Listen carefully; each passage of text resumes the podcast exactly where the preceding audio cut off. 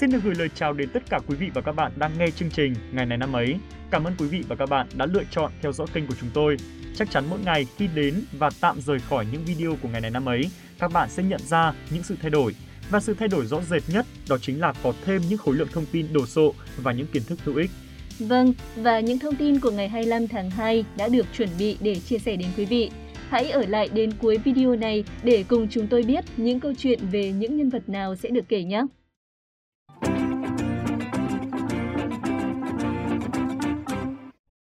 Quý vị và các bạn thân mến, hôm nay ngày 25 tháng 2 là ngày sinh nhật của tay vợt trẻ và đầy tài năng Lý Hoàng Nam. Anh sinh năm 1997 tại Gò Dầu, Tây Ninh. Lý Hoàng Nam vốn sinh ra trong một gia đình không có truyền thống về thể thao, cả bố và mẹ đều tập trung vào công việc kinh doanh là chủ yếu. Năm 7 tuổi, Hoàng Nam thường được theo phụ huynh đi đánh quần vợt và chỉ ngồi nhặt bóng là chính. Tuy nhiên, cũng từ đó đã giúp cho Hoàng Nam nhen nhóm dần niềm yêu thích đối với bộ môn thể thao này. Năm 9 tuổi, Lý Hoàng Nam được ba dẫn lên Bình Dương xin học quần vợt dưới sự dẫn dắt của tay vợt Trần Đức Quỳnh. Nhờ có khiếu, chịu khó học tập và có tinh thần cầu tiến, thêm sự tài trợ của hội Bicamex Bình Dương, anh liên tiếp đoạt ngôi vô địch U14, U16 và U18 quốc gia. Vào ngày 12 tháng 10 năm 2012, Hoàng Nam đã đánh bại đối thủ Trần Đoàn Anh Khoa, hơn mình 7 tuổi, để đoạt giải vô địch quốc gia sau khi đã hạ đàn anh Đỗ Minh Quân trong vòng bán kết, người từng nhiều năm liền thống trị nội dung đơn nam.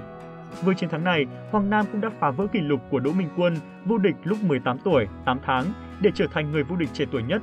Khi đó, Hoàng Nam cũng 18 tuổi và 8 tháng. Một năm sau, tay vợt sinh năm 1997 tham gia Đại hội Thể thao trẻ châu Á tổ chức tại Nam Kinh, Trung Quốc và gây chấn động khi đem về cho nước ta tấm huy chương vàng đầu tiên ở nội dung đơn nam cấp độ châu lục. Giai đoạn 2014-2015, Lý Hoàng Nam tiếp tục đại diện cho Việt Nam trong giải quần vợt trẻ Grand Slam và Wimbledon. Cả hai lần đều giữ chức vô địch.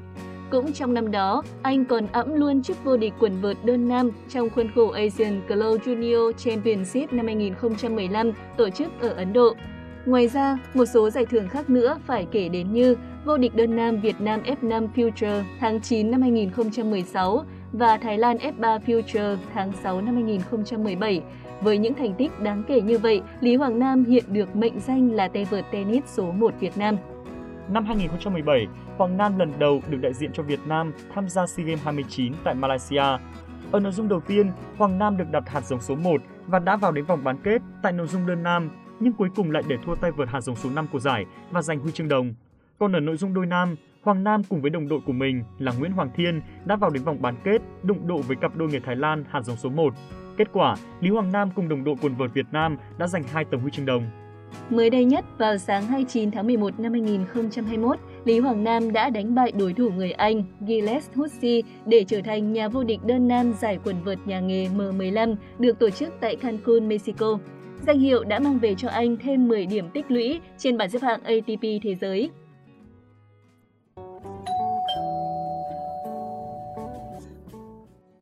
Thông tin về tài năng quần vợt trẻ Lý Hoàng Nam cũng đã khép lại phần sự kiện trong nước ngày hôm nay. Bây giờ xin mời quý vị và các bạn cùng tới với những sự kiện trên thế giới.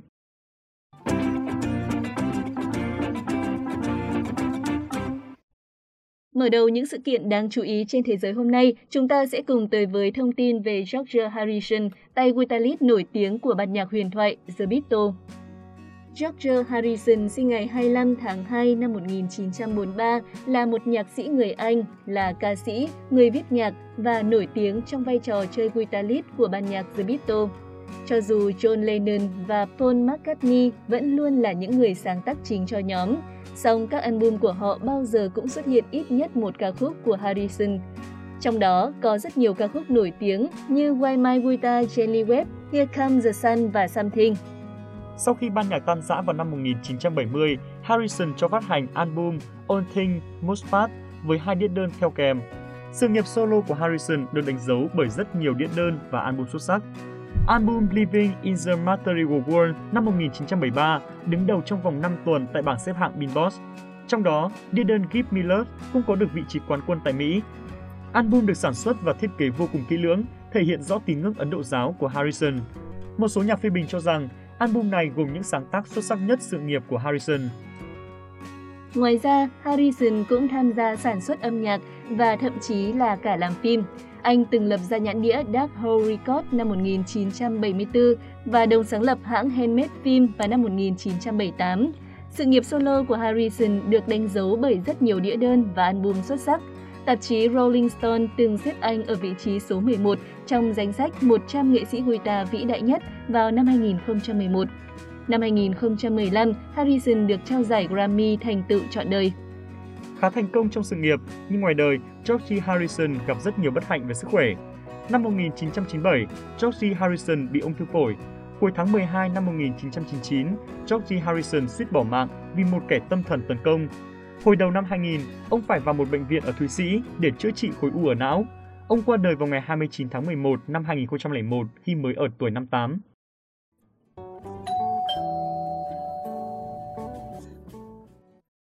Xin mời các bạn cùng tới với thông tin tiếp theo, đó là một thông tin về thể thao. Cựu cầu thủ bóng đá người Hàn Quốc Park Ji-sung sinh ngày 25 tháng 2 năm 1981 tại Suwon, Gyeonggi-do. Trong khi những cầu thủ châu Á thường không có vị trí tốt tại câu lạc bộ lớn tại châu Âu, thì Pat lại có rất nhiều lần được Alex Ferguson trọng dụng trong những trận cầu lớn của Manchester United. Vì thế, nhiều người coi anh là một trong những cầu thủ xuất sắc nhất của bóng đá châu Á từng chơi tại châu Âu. Park Ji-sung sinh ra trong một gia đình lao động bình thường. Cha của Park là một công nhân nhà máy thép.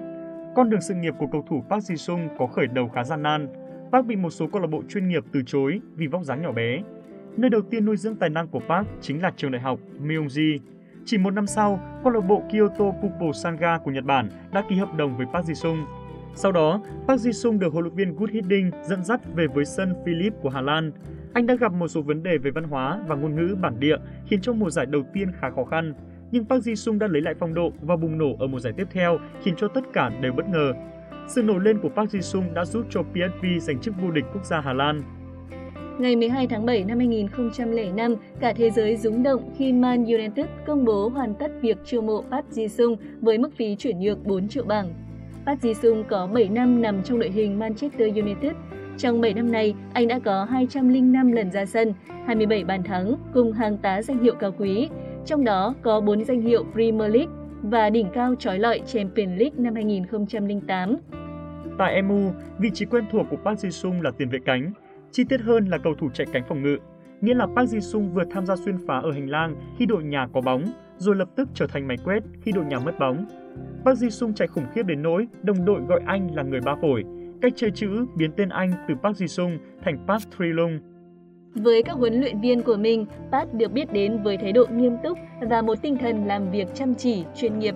Những điều đã giúp anh thành công ở cả hai câu lạc bộ cũng như đội tuyển quốc gia. Anh luôn vào trận với một quyết tâm rất lớn và chơi rất sâu sáo, cẩn mẫn. Pat được mô tả là một phù thủy với trái bóng ở chân, người có thể thiêu cháy các hậu vệ bằng những pha bứt phá tốc độ. Pat có nhãn quan chiến thuật tốt và anh thường xuyên đóng góp các đường truyền chính xác cho các đồng đội của mình. Anh chơi bóng rất đồng đội, luôn đặt đội bóng lên trước bản thân mình.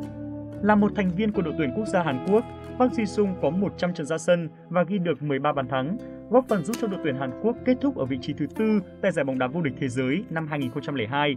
Ngày 14 tháng 5 năm 2014, Park Ji-sung tuyên bố giải nghệ ở tuổi 33.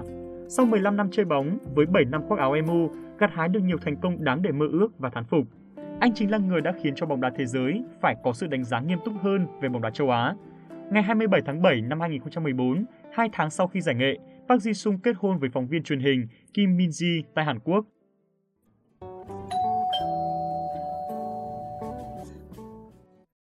Vậy là đã đến lúc chúng ta phải nói lời chia tay tới quý vị và các bạn. Rất cảm ơn quý vị và các bạn đã đồng hành cùng với chúng tôi trong những phút vừa qua. Nếu như thấy nội dung bổ ích và thú vị thì đừng quên dành tặng cho chúng tôi một lượt đăng ký các bạn nhé. Xin chào tạm biệt và hẹn gặp lại.